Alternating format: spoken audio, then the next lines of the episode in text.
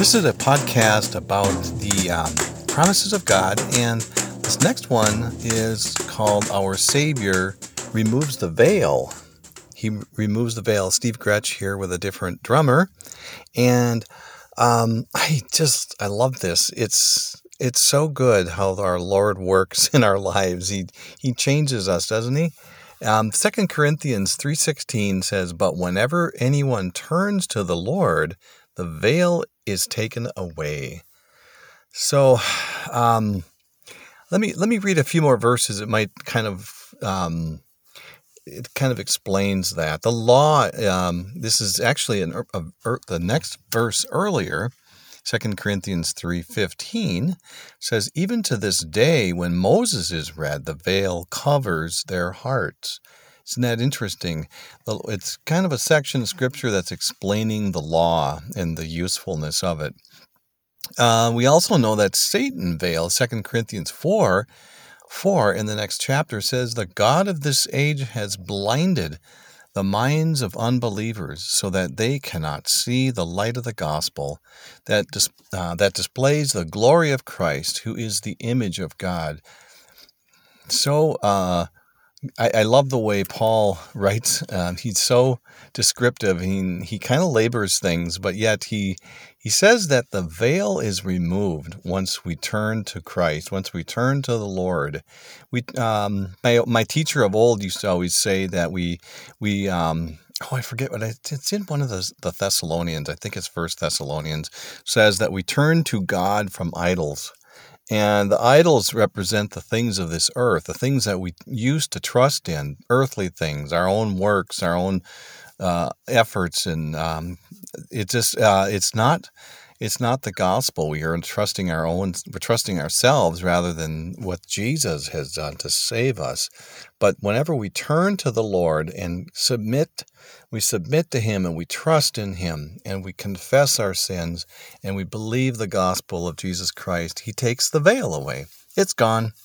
Isn't that wonderful? We have peace with God at this, and the barrier is broken down, like it says in Ephesians 2 13 through 14. But now in Christ Jesus, you who once were far away have been brought near by the blood of Christ, for he himself is our peace, who has made the two groups one and has destroyed the barrier, the dividing wall of hostility. The, um, I, I know from my own experience, there was definitely, definitely a dividing wall of hostility. I um I just remember when the gospel was given to me, I just I I thought that the person was kind of a freak, and it was, and I just wanted to get rid of him. I had, it, I had wanted no part of this, and I did whatever I had to do to make you know just you know accept Jesus and you know go, now go away and. It was I there was I was hostile. I was there was a wall of hostility there. And God did work on me. He drew me to Himself, and He has um, He's He has saved me. But it's a work of God. It's it's through the blood of Jesus, through His own Son. He turns, we turn from earthly things, the things we have trusted in. Oh, here it is. Um, it's amazing how that verse just showed up on my notes. First Thessalonians 1 9 says, For they for they themselves report what kind of reception you gave us. They tell us how you turned to God from idols to serve the living and true God. There it is. We turn and serve the Lord, and He takes away this veil. He has promised this veil that blinds us, that Satan Satan has blinded us, but God saves us and gives us salvation, gives us eternal life, and then wonderfully transforms us. 2, 2 Corinthians 3 8 says, And we all who with unveiled faces contemplate the Lord's glory are being transformed into the image with ever increasing glory which comes from the Lord, who is the Spirit. I mean, isn't this just, I mean, I'm trying to keep these podcasts, you know, under 10 minutes, around 10 minutes. There, these verses in Corinthians with Paul's writings are so packed, aren't they? I mean, where does a person begin? Um, so uh, I also wanted to point out that we are, uh, um, it's so different, isn't it? Uh, we're, uh, let me just read this verse. It says, Job in Job 33 3 says, My words came from an upright heart. My lips sincerely speak what I know. Um, wow. We, um, my, again, my, my teacher of old would say that he would explain how when we are sincere about something, and I think I said this in an earlier podcast that it's it's cire, which is which means without wax. We don't have a covering. We don't have the veil. We don't. We're not. We we are completely laid bare, like it says in Hebrews. We're laid bare before the Son of God, and He sees all. And so, the Lord does this. We speak with an upright heart. My words come from an upright heart, and He speaks what He knows. I this is a person that's I love this. This is a person that's all in. We are all in. Um, and uh, again, my old teacher would talk about being not half baked. I don't know if you've ever pulled the pizza out of the oven when it wasn't quite ready and maybe had a bite of it and you want it to be a little brown on top. I, you know, it's got to be a little browned in the middle. Otherwise, it's, it's almost kind of mushy and half baked. And so in Numbers 14, it's 24, it says, But because my servant Caleb has a different spirit and follows me wholeheartedly, I will bring him into the land uh, he went to, and his descendants will inherit it. Wholehearted devotion to the Lord. Isn't that isn't that what we all want? We just do. Um, and we spend time in the Word and we delight in it. Isn't that just the way God intended it? And in, in, in the New Testament, Ephesians 6 7, it says, To serve wholeheartedly as if you were serving the Lord, not people. I, you know, sometimes it's hard, you know, we're on the job, we're trying to serve that boss, serve our masters. I think it's the right thing to do to serve your master, your the, the person who's paying you, who's got whose name is at the bottom of the check that you get every two weeks, and it said, and you serve him wholeheartedly, but we serve God wholeheartedly, and it's it's a it's just a it's all of us, my whole heart, my whole being. Isn't that great? And I love how we talk about the church, our, the role of the church. In 1 Peter 5 5, it says, in the same way, you who are younger, submit yourselves to your elders. All of you, clothe yourselves with humility toward one another, because God opposes the proud, but shows favor to the humble.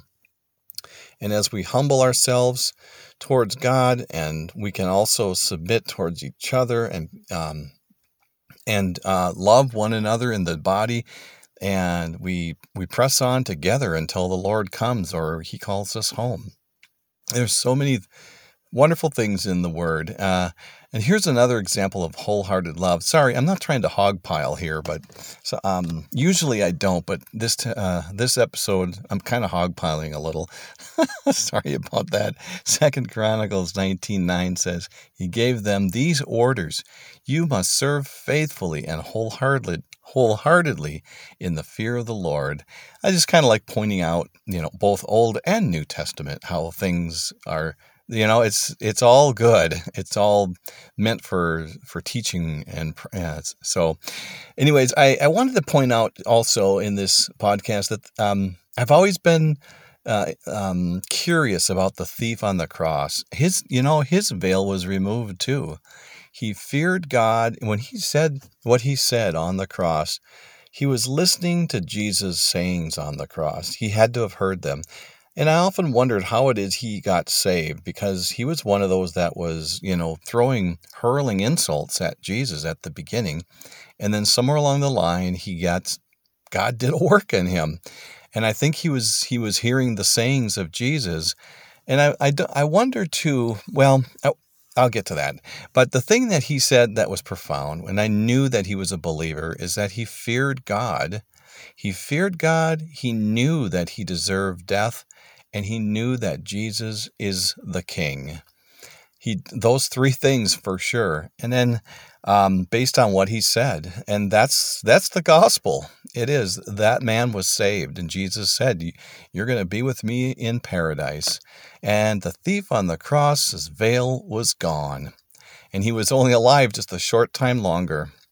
Uh, he heard Jesus' sayings on the cross, um, so he knew. I often wondered what it is that he knew when he may have heard some scripture that changed him, how it, how that happened. Um, he, um, I, I think, uh, th- now this is kind of hearsay, possibly, but I kind of mentioned this to my pastor on Sunday, and he loved the idea. But I, I'm thinking it's possible that he was, he may have been present at, at the Sermon on the Mount, this thief on the cross.